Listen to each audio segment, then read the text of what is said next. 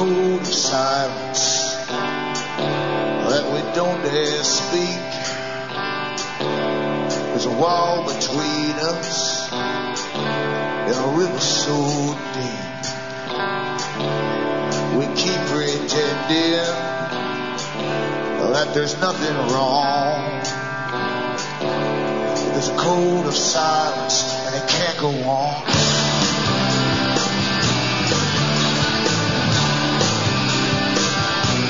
Hi, folks. I am Alan Watt, and this is Cutting Through the Matrix on December the 11th, 2009. I always suggest that newcomers to the show look into cuttingthroughthematrix.com. That's my major website. Scroll down, bookmark the other sites I have up there, because once in a while the big ones freeze me up or cut me back and uh, can't find out the problems and put me off for weeks on end sometimes. So this way, with other sites up there and bookmarked, you can pull down the latest shows without a problem, I hope. I'll be going into more of that tonight to, to the whys these things are actually happening. So you'll see that there's cuttingthrough.jenkness.com. These are the, the authorized sites. Cuttingthroughthematrix.net.us.ca, Alan Watt, cuttingthroughthematrix.ca, and Alan Watt Sentinel, Sentinel.eu. The last one has all the same audios of the shows for download going way back, and it also has a lot of transcripts for prints up. You can download them, print them up, and they're from the various languages of Europe. And as always, I keep reminding the audience at the start of the show, so not to bore you throughout the show, and I know everyone skips over this point, that you are the listeners, you're the audience who bring me to you. I'm not back, backed by any big foundation, um, NGO. I'm not selling uh, lots and lots of products. I sell the books I've written and the discs I've made, etc., on my website, and I take donations as well. So it's up to you to keep me going. That way, I'm pretty well independent. And you can either buy the books I have for sale by going to the website. You can use personal checks from the US to Canada. Uh, same within Canada, of course. You can use Western Union. You can use MoneyGram or PayPal. And you can also order the books, etc., with PayPal if you send me a separate email along with the, the PayPal uh, order. Those outside the Americas can use Western Union MoneyGram. Some just send cash, others will use PayPal. It's up to you how you want to do it. The cash does get through. And for those who get disburned and passed to them of the shows, who don't like to use computers, they play them on their CD players. You can write to me at Alan Watt, W-H-E-T, Site 41, Box 4, Estaire, that's E-S-T-A-I-R-E, Ontario, Canada. The postal code is P as in Peter, 3, E as in Elizabeth, 4, N as in Nora, 1, P3E, 4N1. Should also mention, too, you can also use international postal money orders from the post office from the US to Canada as well, if you don't want to go through the bank. Now, we really are brought up in a conditioned world. Everyone's conditioned, and your conditioning depends upon your geopolitical status. An example of that is the British Commonwealth, as it's called. Uh, Canada, New Zealand, Australia, uh, and other, other countries involved, even in India and, and other countries, all come under that big umbrella. And they, they will all have the same agenda, the same path. It was decided, in fact, when they formed the Royal Institute of International Affairs, and even before that with the Milner Group, all the, bank, the bankers, in fact, formed the Milner, Milner Group, international bankers, that they would use the British Empire as a nucleus for world governments. And on that foundation, they brought in the League of Nations that became the United Nations. Therefore, they have the same goals, same strategies. Sometimes they'll be ahead in one country than in another, depends how fast they can roll it forward. But it always comes round to the same laws, regulations, and, and same direction of the global agenda in all the countries. And that's so important because some of the topics I'm going to pick tonight have to do with this and how it works, the big picture. Back with more after this break.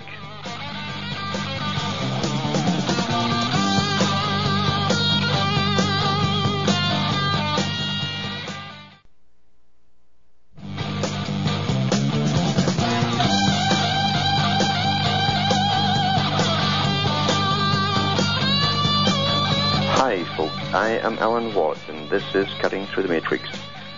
I mentioned just before the break there how the whole idea of bringing the world together under a global system in a Fabian fashion, that means step by step incrementalism throughout generations of people to reach their final goal, uh, that was really the, uh, the, the tracks they, they chose to work upon.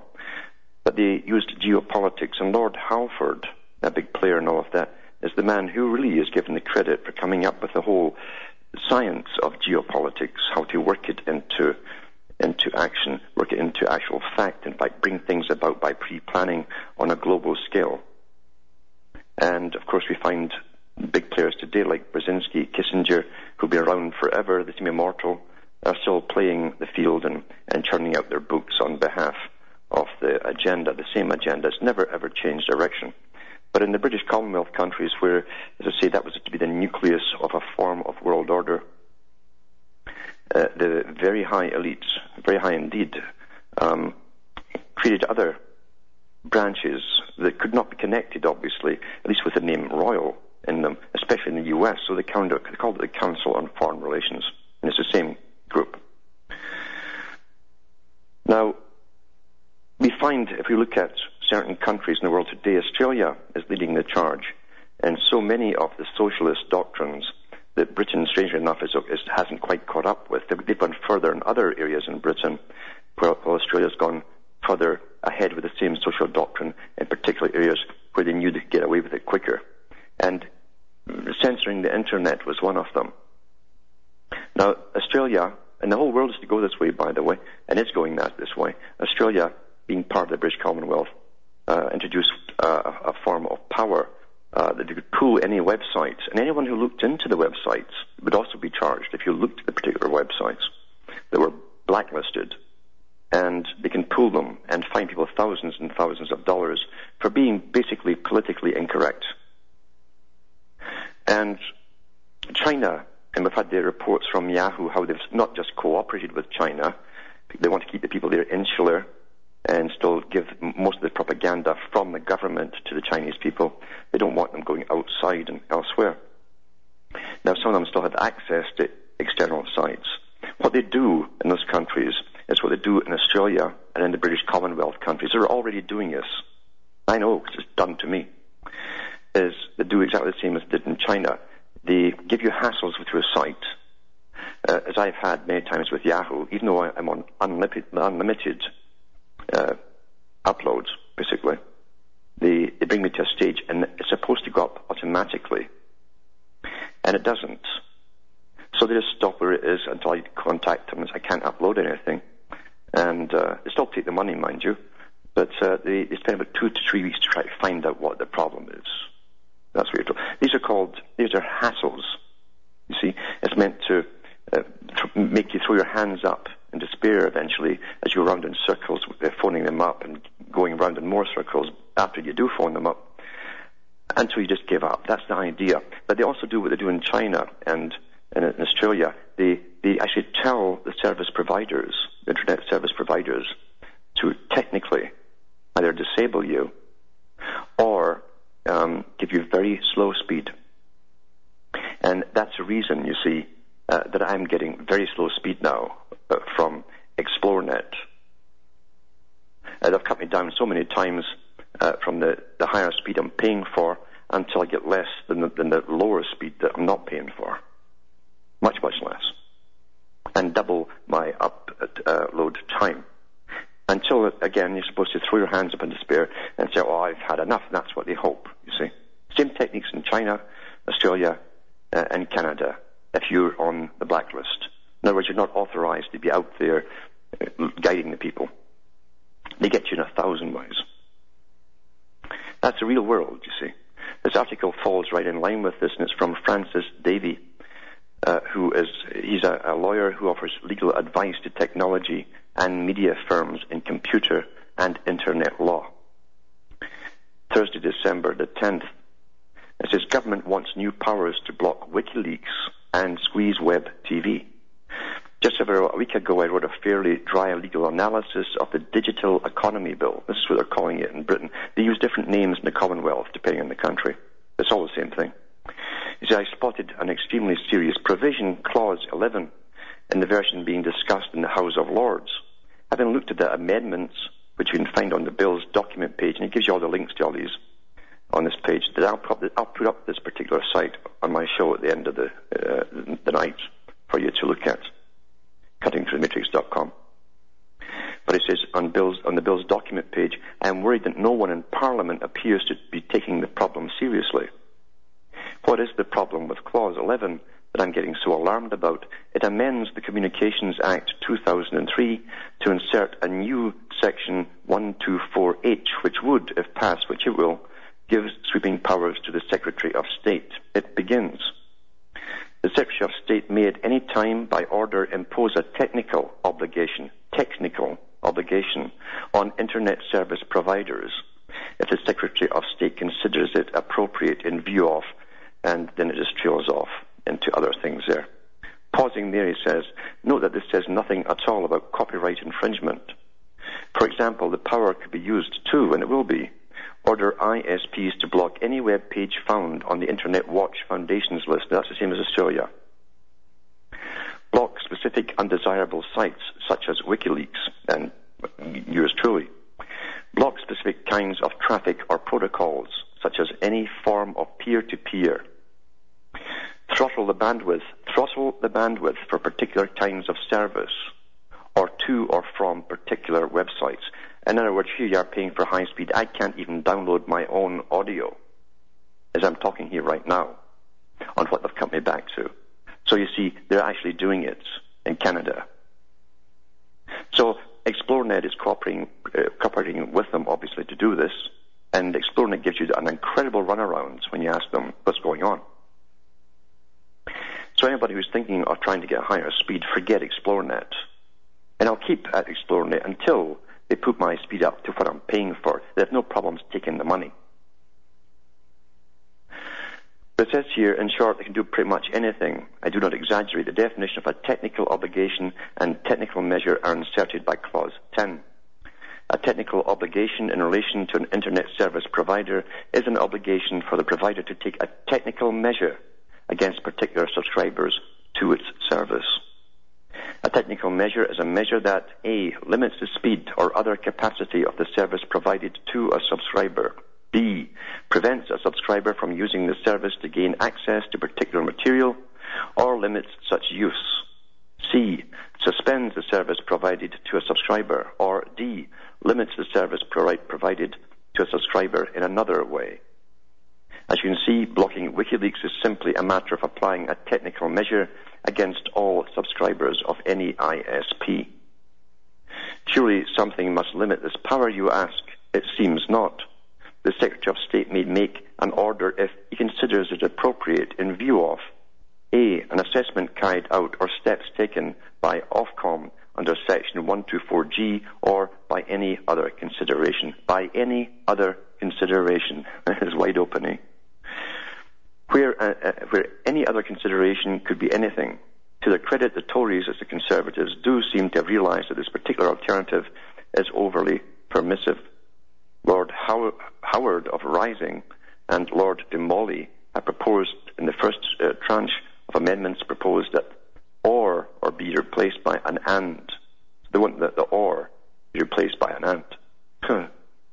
What astonishes me is that there's no obligation for the Secretary of State to even publish such an order, let alone subject it to the scrutiny of Parliament.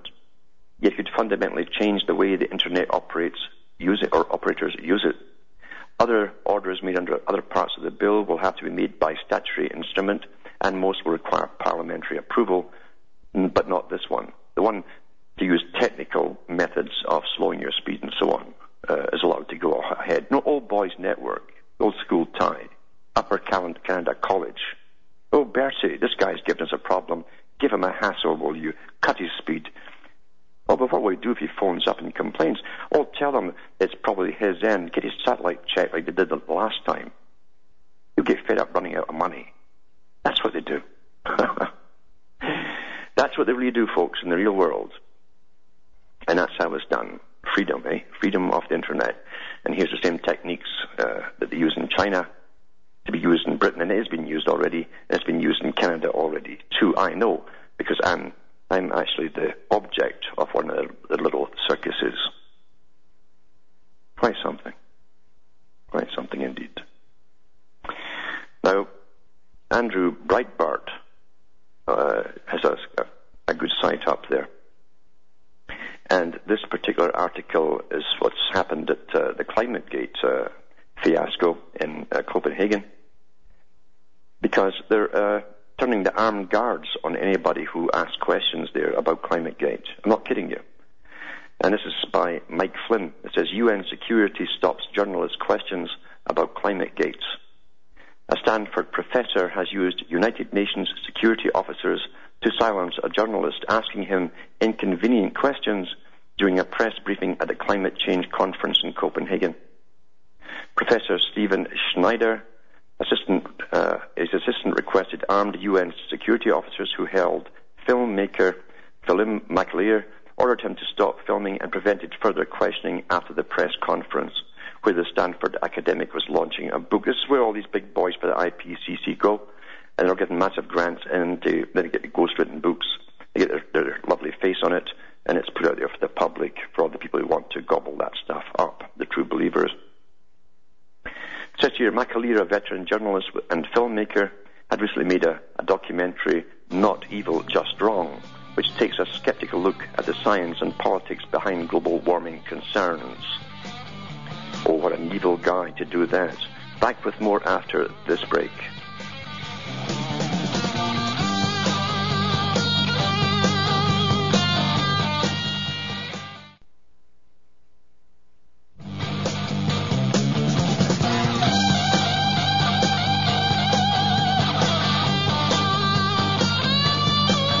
Hi, folks. This is Alan Watts, and we're cutting through the matrix, talking about an incident that happened, or probably one of many, I've no doubt, at the United Nations, where a, a journalist uh, was actually put under armed guards, basically, for asking questions about ClimateGate to uh, one of the head guys at the IPCC. That's the Intergovernmental Panel on Climate Confabulation. It says here, uh, McAleer, a veteran journalist and filmmaker, had recently made a documentary, Not Evil, Just Wrong, which takes a skeptical look at the science and politics behind global warming concerns. He asked Professor Schneider about his opinions on ClimateGate where leaked emails had revealed that a senior British professor deleted data and encouraged colleagues to do likewise if it contradicted their belief in global warming. Very well phrased, their belief because it's a belief system. Professor Phil Jones, the head of Britain's Climate Research Unit, has temporarily stood down pending an investigation into the scandal. The, the independent inquiry, by the way, is, is led by uh, a guy from the Royal Society who's an uh, absolute, uh, is ardent supportive of the theory of global warming. So, so, called for so much for uh, independent inquiries. Getting back to this article here, Professor Schneider, who is a senior member of the UN's IPCC on all this hullabaloo of climate change, said he would not comment on emails that may have been incomplete or edited. During some test exchanges between McAleer, UN officials, and Professor Schneider's assistants twice tried to cut short McAleer's question. However, as the press conference drew to a close, Professor Schneider's assistant called armed UN security guards to the room. They held McAleer and aggressively ordered the cameraman, Ian Forster, to stop filming. The guard threatened to take away the camera and expel the film crew from the conference if they did not obey his instructions to stop filming Professor Schneider. The guard demanded to look at the film crew's press credentials and refused to allow them to film until Professor Schneider left the room. McAleer said he was disappointed by Professor Schneider's behaviour. Disappointed, I'd say more than that. So there was a press conference, a ClimateGate is a major story. It goes to the heart of the global warming debate by calling into question the scientific data and integrity of many scientists involved. These questions should be answered. Attempts by UN officials and Professor Schneider's assistants to remove any microphone were ham-fisted, but events took a more sinister turn when they called an armed UN security officer to silence a journalist. Well, you see, if folk don't get through their heads, I think it's way past the point, of it, actually, at the point of no return, that you're under a, a form of social tyranny. It, it, it has many names to it. communism, socialism, whatever, it's all the same. It's all the same. Each, each branch of the whole communistic socialist agenda, Fabian's agenda, were all specialized branches to bring them all to the same ending. And you're seeing it. The UN was set up not to be a democratic institution, but a governing body, a world governing body. And here they are turning armed guards on journalists who asked inconvenient questions. It what really is built up to be a, a rah-rah cheerleading uh, party for all the in crowds and all the NGOs that are getting paid to go there. You don't want someone dampening the fire, so to speak.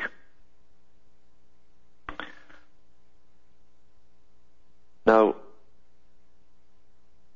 it, there's so many stories to pick from as to just to again reaffirm the fact you're already under tyranny. You're in a planned society.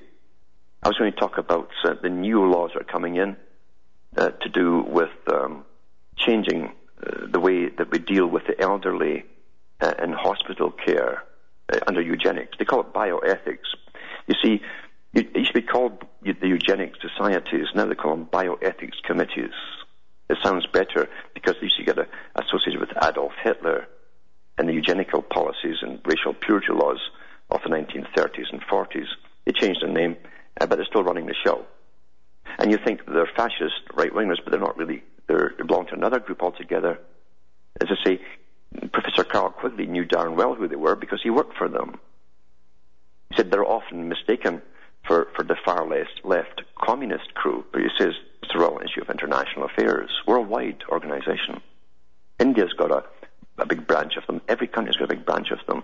And in countries that don't like the word royalty, they call themselves councils in foreign relations. And they're really at the end of, of that, this major part, the Hundred Years' War, as they planned it to be, from the early 1900s right up to the present time and into the 21st century. The, the 21st century was to be marked for change when the old form of communism, which was the fast way to socialism, uh, was, was going to merge with the West. Because during that period, they would be already socializing the West through education and scientific indoctrination at school and through the culture industry and all of the media. That has been done successfully. So we're seeing the rise of the world society, but it's to go under the auspices of the United Nations. It's an undemocratic body. This is what I mean by governance. Governance as opposed to government. Governance is a sort of vague term. It's some, It's no, no national country. In fact, the enemy of this whole world society is nationalism and independent sovereignty. And the individual, by the way. They say that the individual is a danger to world peace. You must be part of the collective. That's why we're going through the beginnings of Orwell's 84 and have been since 2001 and will merge eventually in the next 30 years into Brave New World of Huxley. That's how it's designed to go. Back with more after this break.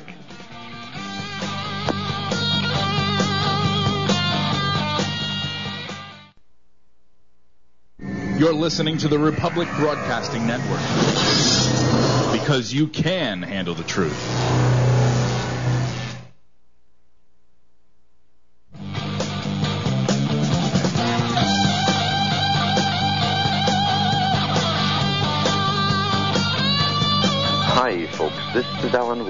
Cutting through the matrix.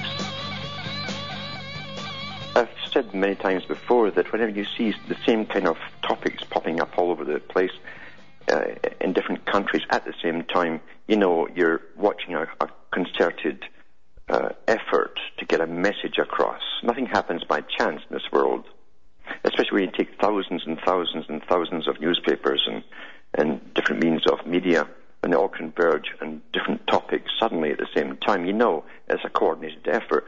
Yesterday I mentioned the fact that a whole conglomeration of newspaper chains, including The Guardian in Britain, I think the Irish Times as well, and a whole bunch of them had uh, got together and funded the advertising around Copenhagen to tell all the people who are who are attending to pass the treaty to sign it and pass it.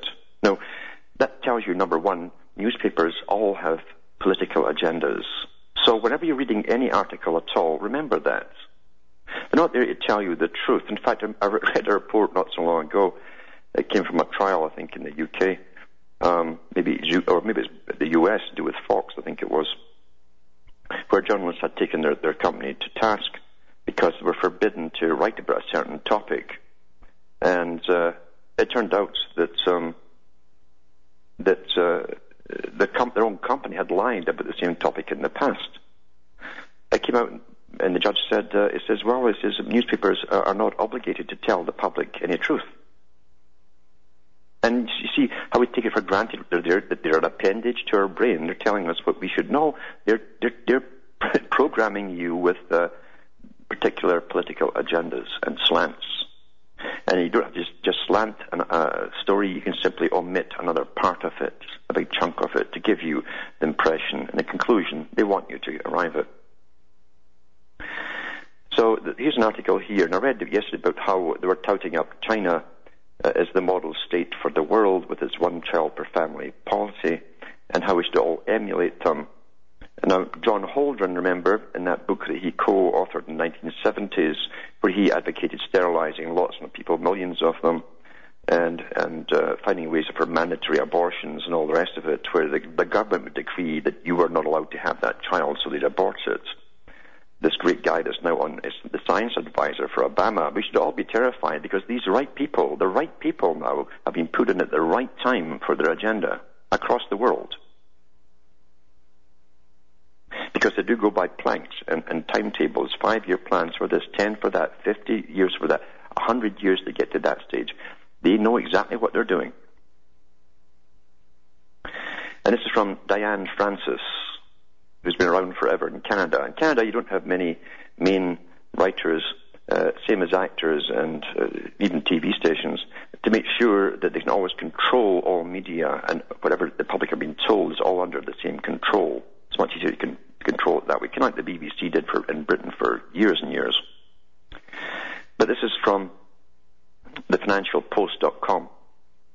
And here she is, rah-rahing. And no doubt she's been told, now it's time for you to say your, your piece and repeat what we say, you know. That's how it's done. The real inconvenient truth, she says, uh, December the 8th, 2009. And it's a picture there of the Chinese all on bicycles in China. And a child's face behind them on a poster. I love how they use all these, all these little psychological imprints on you. It says the inconvenient truth overhanging the UN's Copenhagen conference is not that the climate changes, that the climate is warming or cooling, but that humans are overpopulating the world, she says. He's your, he's your impartial person who brings you the news, right? Hmm? A, plan- a planetary law, now that's exactly what Holden, Holdren said, John Holdren. A planetary law, such as China's one-child policy, is the only way to reverse the disastrous global birth rate currently, which is one million births for every four days. That's so they say. The world's other species, vegetation, resources, oceans, arable land, water supplies, and atmosphere are being destroyed and pushed out of existence as a result of humanity's soaring reproduction rates. Ironically, China, despite its dirty coal plants, is the world's leader in terms of fashioning policy to combat environmental degradation, thanks to its one-child only edict, which is an utter lie.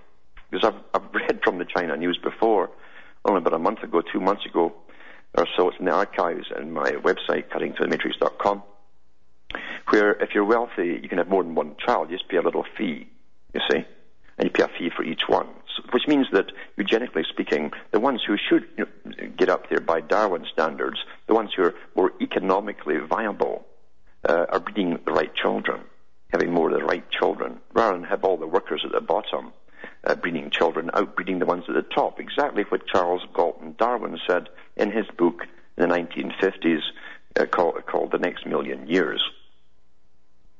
So here she is, rah-rahing China and how, how we should all uh, copy China. Remember, it's, it is just the, the copy uh, that we've all to copy, or, or, or the state we've all to copy. They call it the model state for the world at the United Nations. Well, no thank you. No thank you. No, I don't want to copy anybody.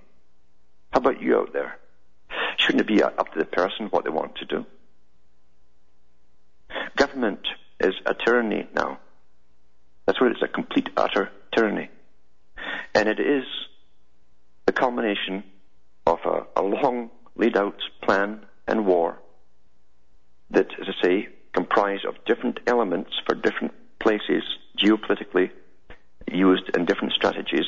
For the Soviet system, it was a fast revolution to bring them up to speed. They've been left as a socialized country regardless, with the same system of education throughout.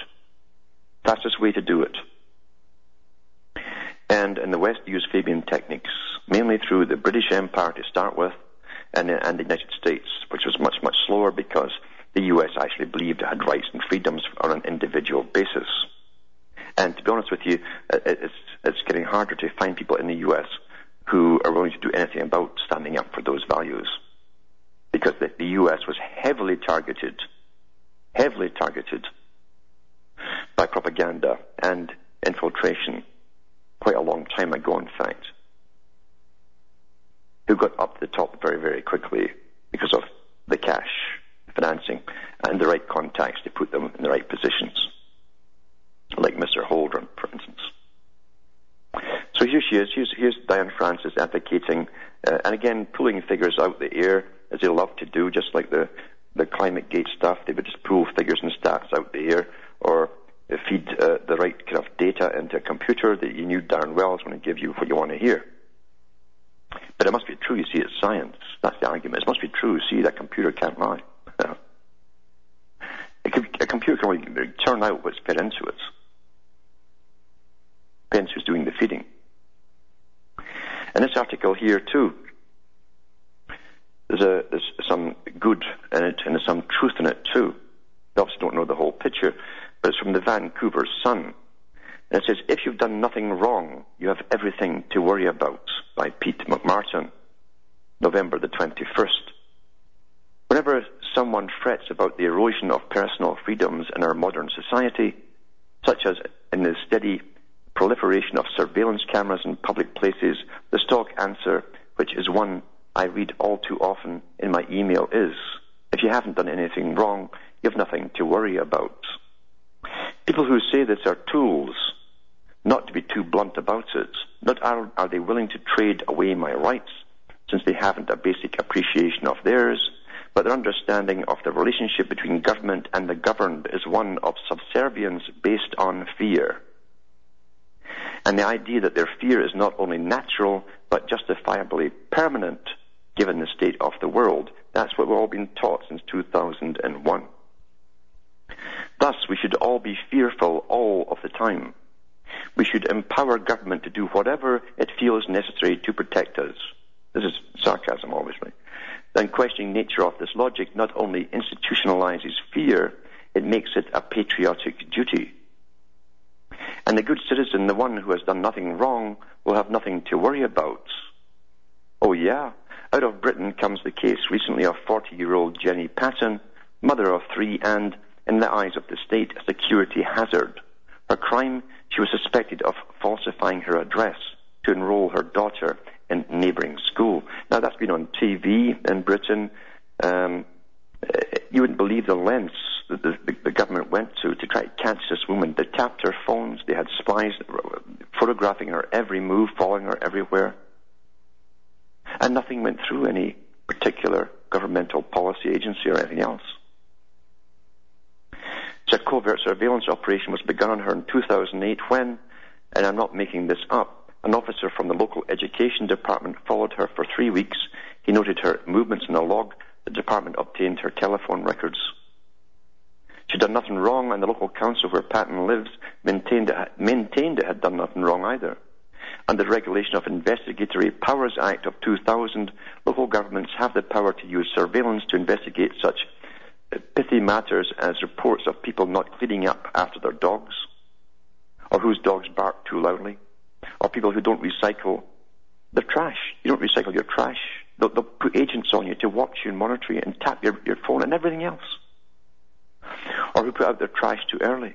Or of people who operate unlicensed taxi cabs. Some Some 474 local governments and 318 agencies have already availed themselves of these powers, including, hilariously, the Charity Commission. And they can and do use hidden cameras, examine phone records, track website visits, and hire people to go undercover to watch and follow you. It's astonishing. This woman, by the way, was just trying to get her child into a particular school, and the whole thing was about what area she came under, under this socialized system that people think is just communist. And that's what we're under now is hundreds and hundreds of agencies. That's the beautiful, brave new world they're bringing in. Agency after agency after agency, and there's no debating with them. And when they come to your homes too and say, oh, you can't burn a wood stove anymore, it's giving off carbon. Well, they fine you $10,000 a day until you stop doing it. And you'll say then, well, so you're telling me I've got to freeze to death? They'll say, oh, no, we're not saying that, sir. You can use electricity or some other method. And you say, well, I can't afford electricity or some other method. Well, that's not our fault, sir. So you go back to the circle again, the circular argument. So you're condemning me to death by freezing. Oh, no, sir, you can use electricity. You're round and round and round. And that's it, kids. That's how it really works. This is the frustration that folk had in communist countries. The taxi cabs in Moscow at one point had to literally jack up the backs of their cars, turn back the odometers for their mileage, order to get their, their, their monthly ration of gasoline. Or Moscow would have come to a standstill. That's how crazy it gets when you're under a completely socialized system run by layer upon layer upon layer of bureaucrats. And welcome, because that's what global governance is all about, and you're just on the verge of seeing it all implemented.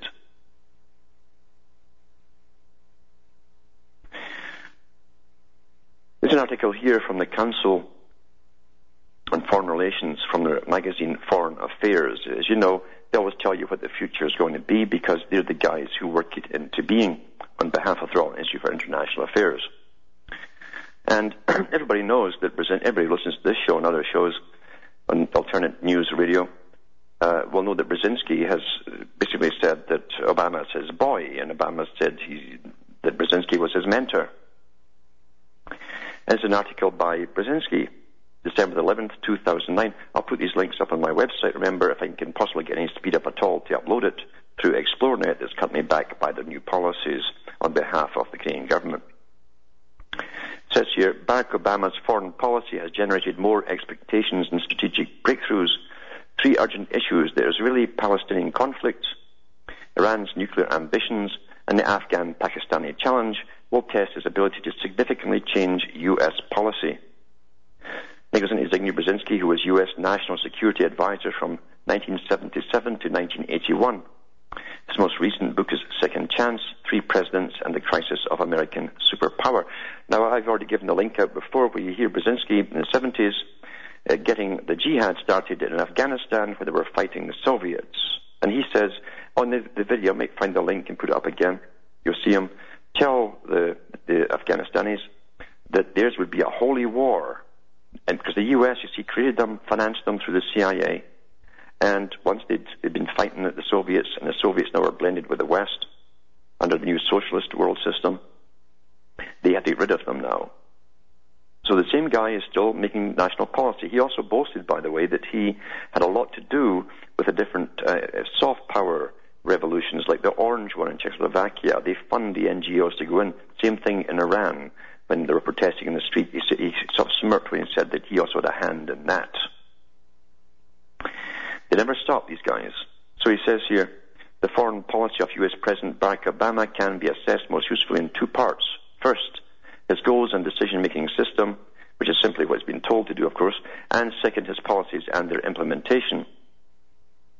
To his credit, Obama has undertaken a truly ambitious effort to redefine the United States' view of the world and to reconnect the United States with the emerging historical context of the 21st century. He's done this remarkably well. In less than a year, he's com- comprehensively reconceptualized U.S. foreign policy with respect to several, several centrally important geopolitical issues. He says Islam is not an enemy, and the global war on terror does not define the United States' current role in the world, which is a lie because they have to eradicate Islam, the actual religion itself. It says the United States will be fair-minded and an assertive mediator when it comes to attaining lasting peace between Israel and Palestine. That's another joke. The United States ought to pursue serious negotiations with Iran over its nuclear program, as well as other issues, like getting their oil from them. The counterinsurgency campaign in the Taliban controlled parts of Afghanistan should be part of a, a larger political undertaking rather than a predominantly military one. The United States should respect Latin Americans' cultural and historical sensitivities and expand its contacts with Cuba. It's amazing these guys at one point can have the, the CIA and they're training the School of America and how we slaughter them all down in South America when it suited them until they had got all, all that in the bag and the right people in place. And then, then of course, they come back and say that uh, we must go uh, to a different uh, track now uh, with uh, Latin America. Now we've done all that we were successful in doing. There's no conscience with these psychopaths. You understand that? To them, everything is just just like a maze they have to work through, a chessboard, and they do it uh, instinctively. There's no, there's no such thing as shame or regret on anything. And they enjoy what they're doing. They get a real kick on the power of watching wars break out uh, where, where, where they've really agitated, or revolutions break out where they've agitated. And they sit back and watch TV and they must have orgasms when they see the people being conned and fooled into carrying out policies they don't even understand because you don't know who's pulling the strings. Back after this break.